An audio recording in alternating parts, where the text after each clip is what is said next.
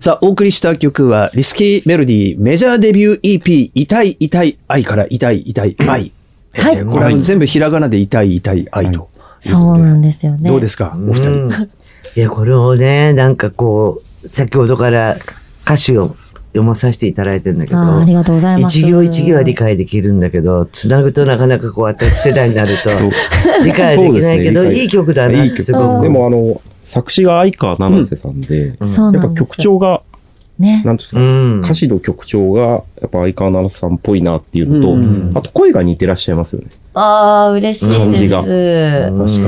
はいうんパンチが効いてるしね。ありがとうございます。作曲昆布さん、編曲も昆布さんということですけれども、はいはいこはい。ちらは相川七瀬さんチーム。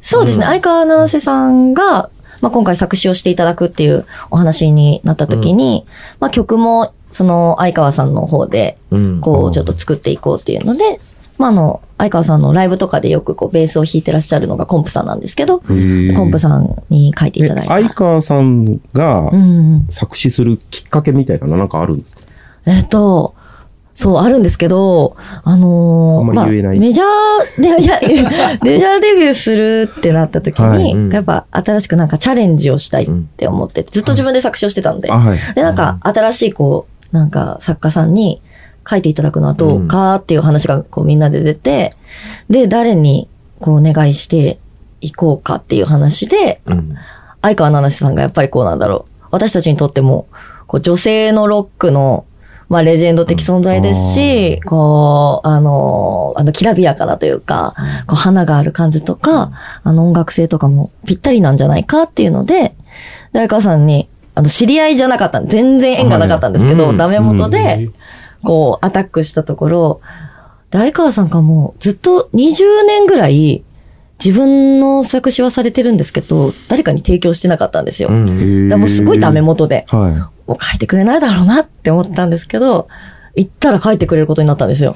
い。へうん後々聞くと、あの、相川さんの飼ってた猫ちゃんが、リスキーちゃんっていう名前で、でちょっとそういう部分とかもあああるのかなって、ご縁をかんなんか感じていただけたのかなうって。んでもなんかいろいろタイミングもあって、あの、本当ご縁で、うん。はい、決まりましたね。へえー普段は、う木ん野さんが作詞されてるじゃないですか。はい。で、例えば今回初めてこうやって相川さんのはい、はい。作詞された、こうなんだ、曲とか見て、はい。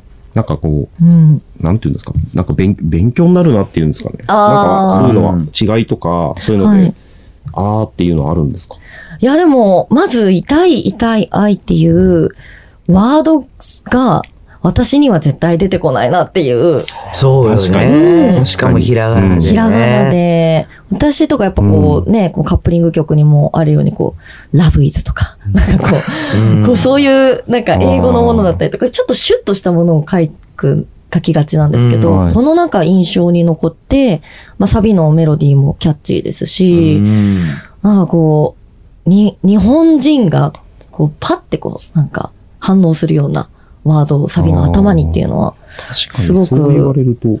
私は思いつかないなーって。こうちょっと感性がうね、ん。違うっていうかね。えうん。ーうんじゃあ、初めてこれできて、へえと思ってびっくり。びっくりしたのと、うんあの、相川七瀬さんが、うん。デモを、デモというか、あの、仮歌っていう段う階に、ん。ああの、ーものを歌って送ってくれたんですよ。すごーい。ちょっと聞いてみたい。すごい ーい。や、それがす、いませ ん。もう非常に相川七瀬さんの新曲を、なんか、先取りで聴いてるぐらいの、うん本当にクオリティで、あーあ,、これを歌うんだと思うと、いやーもうすごいこう、びっくりしましたね、なんかやっぱり。へーあの精神的なものも全然違うだろうしね。ああ、そう、すごくイへーメージができて、えーはい。まあ、まさに相川七瀬さんの世界観だなって思うのと同時うに、んそのリスキーメロディーのこともすごく考えて書いてくださったんだなーっていうのが。やっぱそういうふうに聞くとね、今度、相川七瀬さんファンっていっぱいいるじゃない。はい。やっぱその人たちにもね、うん冗談じゃないって、相川もっと違うぜなんて言わしたら絶対ダメだ しね。プレッシャーがあるよいね。や、そうですね。ででもあの、の、相川七瀬さんのライブを前見さす、見に行かせてこと、はい見にさせ、行かせていただいたことがあったんですけど、うんすごいお客さんあったかくて、うん。あの、もう掛け声とか、うんもう手拍子とかすごいあったかくて、うんああ、なんか、こういう、この相川さんのお客さんたちにうもん、こう聞いてもらえる楽曲になるんだなと思うと、そうだね。なんかすごく楽しみの方が勝ちましたね。な相んか川不七安瀬さもんまのあフ、ァンとかもうん作詞したんだって分かれば、うん、結構聞いてくれそうな感じしますよね。はい。そんな聞いこてとくだないさのると嬉しいですね。聞いてくれたらね。でも、なんか、相川さんの、なんでしょう、こう、番組とかにも出させてもらったりとかもあるので、うんまあちょっと聞いていただくこともあるかもしれないな、とうん思たったてます。だ我々からこう、今日初めて聞かせていただきましたけど、うんその相川七瀬さんだからとかじゃなくて、なんあかあストレートにいいですよね。あ嬉しい。普通に、普通にあなの、んかねいいです。あの、聞きやすいです。そうですよねね。結構頑張ってね、メンバーでもこう、いろいろ噛み砕いて、自分たちなりに表現しましたね。今メンバーという話ありましたけど、うんちょっとメンバーのことを伺ってもいいですかは。い、はい。じゃあ改めて何人編成なんでしょうかえっと、5人組ですね。うん5人編成で、おボ二人ともーちょっカとこちらルに、資料があります。はい、ボーカル、キーボード、ドラム、ギター、ベースのうん。 5人ですね。はい。えっと、結成が2014年、はい。もう10周年ですか一応だ。いことそうなんですね。よ。2月11日、この間、はい、10周年を迎えまして。あの、ある情報筋からの情報によりますと情報筋今日収録日2月2日なんですけうど、んあさって誕生日だそうですけど、あら、そうなおんだめでとうございます。でプロフィールに書いたんだよねありがとうございます。ある情報筋じゃなくて。この5人のメンバーになった、なんかき,、はいっかけみたいなのは。ああ、そうですね。なんか最初は、初期のメンバーが、はいあの、また違ったんですよ。私はずっとなんですけど、はい。 4人でやってて、で、4年間ずっと同じメンバーで活動してたんですけど、まあ、あの、私以外の3人が同時にこう抜けるって話になって、うんで、リスキーメロディー自体、そんちょっと、もうなくなるかもしれないっていう、あはいうん時があったんですけど、まあでも私はやっぱ続けたくて、で、当時その、うちの事務所に、そのリスキーメロディーの後輩バンドみたいな感じで、うんガールズバンドが何個かいたんですね。はい。で、そのリーダーであったあやえと、あやが、その、リスキーメロディーをなくさ、なくしたくないって言って入ってくれて、はい。で、そこから新しいメンバーが、春さんことう、春も入って、へで、ーその1年後にあすみが入ってっていうう。んあらあら改め感じでしてた、ボーカルがアリスさん。はい。で、キーボードがあやさん。あ、すみません。はい。で、ドラムが、あ、今日いらっしゃってるあやえさん。はいはい、あやえちゃん。で、ベースがはるさん。はい。で、ギターがあすみさんという。はい。うんすみません。みんな、あ行が多くて。ああ、確かに。しかも 今、 あーって言いましたね。ちょっとで。で、今のこのメンバーになって何年ぐらいはい。えっと、5年ですねうん。ちょうど5年、6年ぐらいですね。は。はいでもみんなそれぞれうん楽器も、まあボーカルはボーカルだけど、楽器もいて何もいてっていうのがやっぱりなんかこう女性同士のなんかこう、思い思いの中のうん。演出っていうかい表現っていうか、はい。それが合わなかったら5年もそうです続ね。かないっていねう。大きくうなずいてるけど、あやえちゃんも。うーいやん、あるよ本当に、ね。こうやっぱ、か、家族以上の、やっぱ存在うんですよね。やっぱライブを年間200っていうことは、ほとんど結ほと構んど一緒にいるってことですもほんね。とんどいます。あのうんね、実家に暮らしてても、あの、はいお母さんとかお父さんよりずっと一緒にいますもんね。ああと、そう。ずっとね、いる感じうんで。で、喧嘩とかないんですかあめっちゃしますよ、喧嘩。えあめするっんちだゃしてますよね。うえん。面白い。私は、あんま、喧嘩っていうのはあんまないですけど、 うんなんかこう続き合ったりとか、あの、下の子たち、下の子たちというか、まあ、あの、まあ兄弟みたいな、あの、へー年齢もちょうどこう、なんか、だんだんだんってなってあーはてい、なんかでも、言えるっていうのがね、そうですよいい、いいこと言い合えで。るってことですよそうね。なんですよ。だからみんな、なんでしょう、各々のうん。テリトリーを持っていて、ええなんかこう、変に干渉しないのもあって、うんでもこあうーなんか、ここに向かっていくぞっていう時にガーっていくみたいな。うん B 型だらけで、ああ、ーそれももう良かっみんた。な自分勝手だね。あ B そうなんだ型。 B 型であ、す。 B 型ですか型の B 型 B 型イエーイイエーイそう B 型だらけなんで、ううちはすごく。B 型の方を、あの、前にするとイエーイってなっちゃうんですそうよね。私はね、 B 型です違かうんだけど、うん A なんだけどあ、A 型周りが B ばっかりで、よあね。ああ、珍しいで、ですね。話がやっぱりこう B 型、まあそうだけど、トンとこトンとこトンとこトンとこ勝手に変わって いく。で、なんかわっとやっても、ケロッとすぐなっちゃうっていうか、そうなんですよね。そう。で、なんか夢中になって話してて、違う話がポンと入ってくると、ああ、それだけどさ、なんて話変わって、さっきまで何話したっけ誰も覚えてないんだよ何も覚ねえて。私も最初、ええよくみんな B 型って言われる。あ、本当ですか、うんでも B 型は A 型の方に救われますよ。いや、私はすごく B 型に救われてる。でも、やっぱり私は A だから、やっぱなんかこう、周りがいた時に、はいじゃあ、はい、みんな聞いてって言って、うんうんこっちの方向に向かせる役いやはすー、る。うん、素晴らしいです。行くんだけど、そしたら結局じゃあ来たけど、 なんで来たんだっけって自分自身もわかんなくなっちゃ う。 B 型マジリックスが。キーメロディーさんでは、リーダーは、あ、リーダーが私でう、ん。うん。で、はい。ずもっとやってまうますとめ役みたいな感じですかそうですね。うんまとめられてるのかなまとめてます。うんリーダーから見て各メンバーの、まあ、どんな方かっていう、例えばキーボードのあやさんから一人ずつ、あー例えば天然とか、あ、はいはいはい、そうはい。いう感じで言うとどんな方なんですか、あやちゃんは、一人だけ AB 型で、繊細で、繊細だかねつ、すごくしっかりこうなんか一個一個進めてくれる子なんで、まあいてくれて本当助かってますね。うん。あやえさんは、大人あやえちゃんは、うん。あの、縁の下の力持うち。ーん。ああ、でもーね、そんな感じ。書いてある。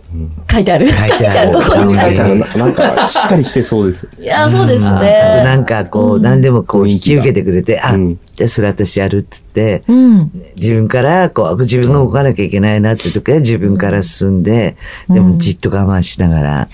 そうなんですうよ。んこう、まあドラマーっていうのもあるのか、うんやっぱこうなんか先に先にこうガーってこう引っ張っていくっていうのは私とかになるんですけだかど、らうんもしかしたらドラムやってて、ちょっと頭狂って、バーンって叩叩けんのかもしれない ね。ダーンって、悶々としたものを、こう、やるんだけど、本当は腹の中では、こう、えー、どうしたどうしたって、まあ、いっか、つって、これやんなきゃダメだっつって。本当はストレス発散してる。うん。だから叩けるんじゃなんいなでの私がやんなきゃいけないのって言いつつ、バーって叩いてるけど。そう。うん。それで、もう終わった時、あ、すっきりした、つって。 ああ、終わった後さあ確か次に。頑張るかみたいな。うん。だけどライブとかでの体力の消耗とすごそうですよね、聞いてるとね。そうですね。ドラムとボーカルが一番体力はうん消耗が激しいかもしれないですね。そういやだけどギー。ターだってこういうバンドだったらこうやって弾きながらこうやってこうやってあってくれたりとか、なんかロックバンドってなんかそういうイメージがイちょメーっジ全員と一周してみちゃったりとか、一が。ア周リスさんははい。楽器はやらないんですか私楽器やらないです。それだって好きでボーカルもやっぱりこう歌って歩いたり、うんわーって手上げたりす。し、ますね。みんなにこあう、ーこうね、ライブだとこう問いかけて、イエーって誰か指さして、いろんなことしなきゃいけないんだもんね。です ね。いろんなこと してます。ノリのいいアグレッシブなライブパフォーマンスですからね。うんそうですね。うんあの、ライブは自信があります。ああ、ですね、なんかそういう感じですよね。お時間あったらぜひ。い今、ギターの方の話出て、あすみさん、先にちょっと行きますけど、はいはいはいなんかすごいですね。それこそある情報筋によると、うん。早弾きグランプリみたいなのがあるんですけど、うん。うん。それにグランプリ取ってますね。あすごいねジュニア部門で、うんあレッのド・セッペリンとかそのそのぐらいのレベルまでいっちゃないけども、いや、あもううんもとも下と手したらもっと早弾きするんじゃない全然。もしかした多ら、ね。分すごいテクニシャンですよね。すごくう、んそうですね、テクニシャンですね。うんあの、めええちゃそれくで優ち勝ゃす。るなんてすごいね、女性で。ごいですね。ジュニア部門で、なんかこれ、ぎあ音楽雑誌かなんか主催の、多分、えっ、と、コンテストだったような気がするんですけど、詳しいですね。 2016年にグランプリ取ってる。宮川君もロックだからね。あーそうなんですよさすがでございいまえいすえ、とんでもございません。ねうんえすいませんちえそうなんですよ。だからまあ、実力はピカイチえ。うん。ですね。ただ、めちゃくちゃ天然。でね、天然。本当に天然 で、ええ面白い。あの、多分ご存知ないかと思うんですけど、んボッチザロックっていうアニメが最近流行ってたんですね。うんあの、こう、ギター、友達をとか、うんあんまりこう、いなくて、はい。うんだからこう CD でギターばっか弾いててギターがめっちゃ上手くなったみたいな、うんあの、アニメがあるんですけど、はいまさにそんな感じで、へあの、ーあんまり外交的じゃないんですよね。うんおーで、あの、東京に出てきた時もすごい声ちっちゃくて、まあ今もすごい声ちっちゃいんです。うんギターはギュリンギュリンギュリン って言うのに、あの、喋り出したら、はすみです、みたいな、こんにちは、みたいな。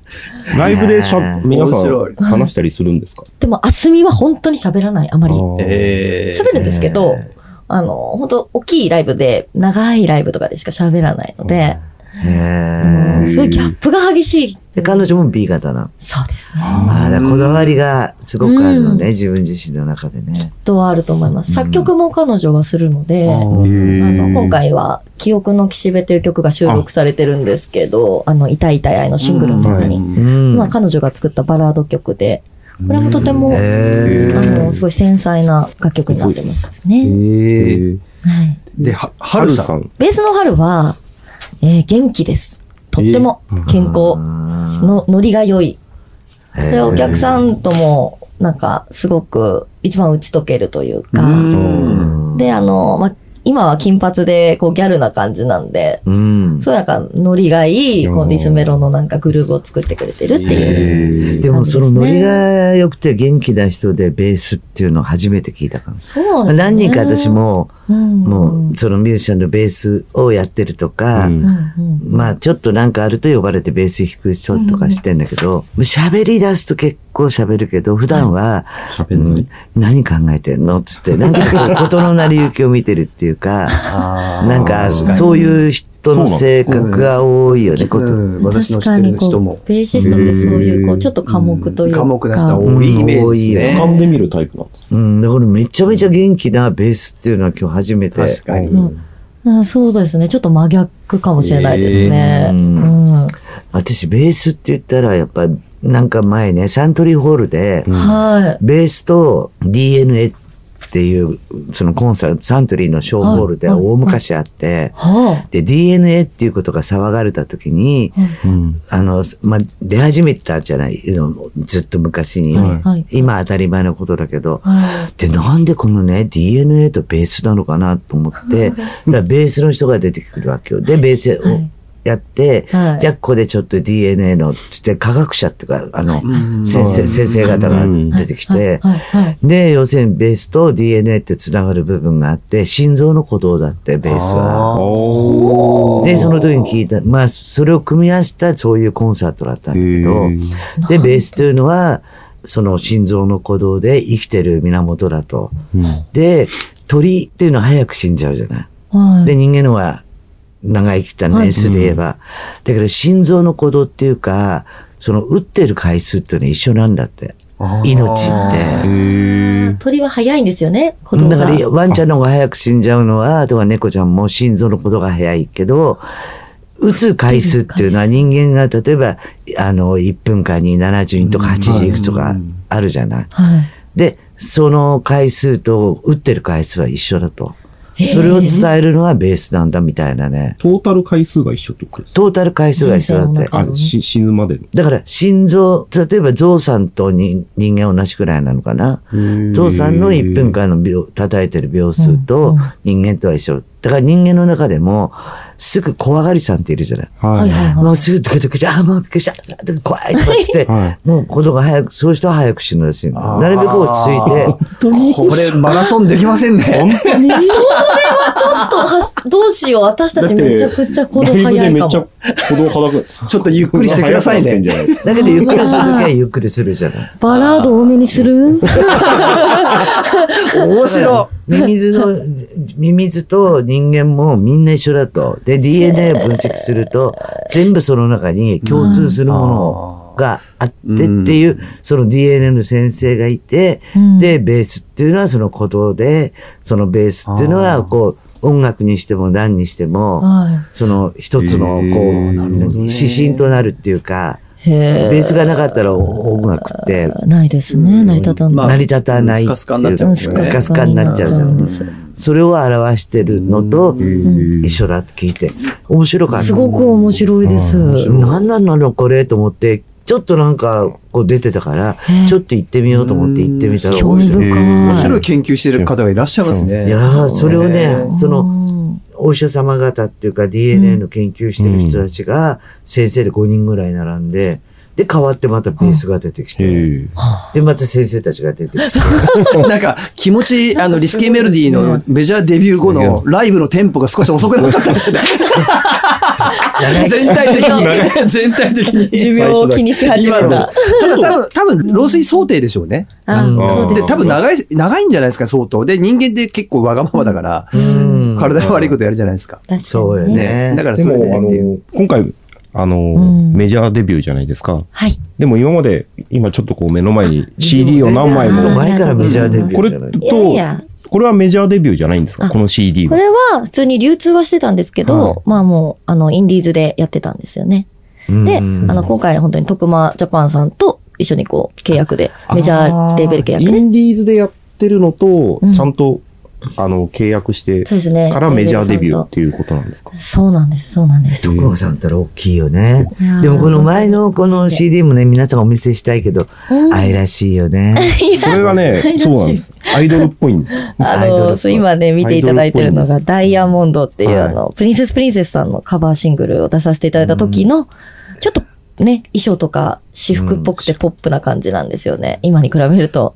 ね。あれもこう、いろいろやって、で、あの、アルバムをその後、こう、コロナとかがあった後に、こう、作って、で、そこからこう、今の楽曲の方向性っていうのをこう、定めていったっていう感じなんですけど、まあいろんな曲やりま自分たちしたね。的には、はい。こうちょっとこうやって今お話しさせてて、今の方が自分たちらしい。そうですね。それはすごく。なんかいろいろあって落ち着いて、今の方がい、なんか自分たちの表現とかう、ん。んすべてにおいて、まあ衣装もそうだろうけどもは、い。はいあの、やっとなんかこの方に落ち着いてこれで行こうっていう感じに見られるけど、そんな心が落ち着いたのかな。まさにそうですね。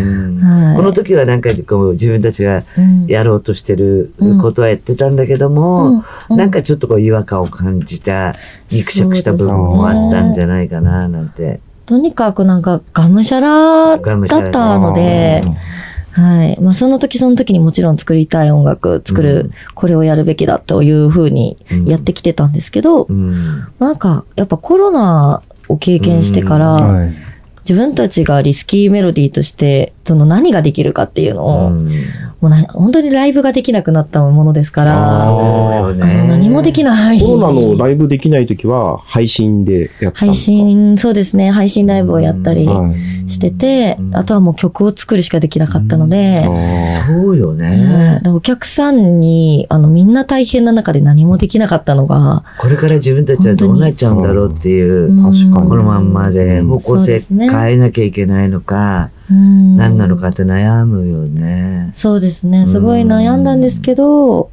まあでも結果、自分たちが、こういうふうに、この誰かの背中を押すような曲を作りたいっていうふうにやっぱうん思って、誰かのためになる曲を作らないといけないっていうので、うんで、やっぱこう、まあ、ギターのあすみの、その、ハードロックのテクニックだったりとか、まあ、メンバーのそれぞれの個性を生かしていったら、やっぱこういう楽曲の方向性にたどり着いたというか、うん。まあ、歌詞もそうですね。多分5、6年前とかに書いてた歌詞よりも、だいぶこう、洗練とされてきたかなっもうて。この、今僕が手に持ってるリフ,、はリフレクションってはいいうアルバムは、去年書いた。今の感じのロッそうですね。今今の感じの。じ。でもそういう意味じゃやっぱコロナって、うんうんまあ本当うん大変で、まあうちもスタジオ、はいはいはいはい。歌詞スタジオね、5校もあって、もう全部キャンセル入ってたんだけど、唯一ポチンポチンと入ってきたのが、やっぱミュージシャンが白堀で、白堀なんで、あーそこで歌って YouTube 配信とか、ク。へーすごい見見ました、そういう。うんんそういうのっぱいこう、ちょこんちょこんと入ったけど、タレントモンさんとか全部、はいそれら全部キャンセルで、で、しかも急にキャンセルなんてもうキャンセル料なんてご時世で、普通は取れ、取れないとって全く取れない。そうですよね。へー周りも取ってなかったし、そうですよね。その時にみんなやっぱりその時に何をしたらいいのか。だからうんスタジオの子たちもそうだけど、うんうん自分たちが何をしたらいいのか、どうしたらいいのか、うんそういう意味じゃ、一人一人いろいろ考えうんさせてくれた期間ね大切な時間だったんじゃないかな、なんて、すごはく。い私は笑って済ましてたけどね。強い。何にもできないもん。何にもうんで、世界中同じ理由だから、うん自分だけじゃないじゃない。そうですね。うなんですよそれがすご。くで、ある意味じゃ安心う感。んうんうん、しょうがない、世界中一緒なんだから、そうですあねなただけじゃないよって、はい励ましの役割をしてたんだけどね。ああ、素晴だかららいしい。い時間だっ。たのかもしれないね。もしかしたら、その時に、ええ。じっくり、その、うん忙しい時ってやっぱりライブやっあ、そたうでりす、ね。なんかいろんな。走り続けちゃっだってて。時間がないだから物で逆に言ったら物理的な時間っていうものを与えられて、ええ。ただその中ではい。じっくり作詞でしたり作曲でしたり、はいいい時間だったのかもしれないよいねや。ーえでも本当おっしゃる通りで。もう本当にまさにそうで。私たちも、すごい、あの、おおっしゃってた感じで、こう、逆に仲良くなったというか、うんうん逆にこう、もうみんなで、その、ライブハウスを、こう持ってるんですけど、うんその事務所で、そこにこもって、うん誰か一人でもコロナになったら全員でもコロナになるしかないような、ー本当にずっと閉じこもって、自分たちだけでうん何か作ったりとか、うんまあ、あの、何もできないからくだらない YouTube 撮ってみたりとか、あなんか本当にそういう期間は、今もう YouTube とか配信されてるんですか MV とかは残してるんですけど、そのくだらないのはちょっと今はもうなくしちゃいました。ーちょっと見てみたい感じがしますけ見どたいね。ねえ見たかったですその頃のってねまあでも絆が深まったっていうそうです期ね間でもあったんです。じゃあちょっとここでもう一回リスキーメロディーの世界を堪能したいんですけども、あのデビューシングルとまたちょっと違った曲をご紹介いただきたいんですが、はい。うん。うんえっと、どれにしましょうかさっき、せっかくあすみの話したから、はい。あすみの作曲のけどそうじゃあ、あすみさんのというところで。はいじゃあ曲紹介お願いします。はい。えー、リスキーメロディーで、記憶の岸辺。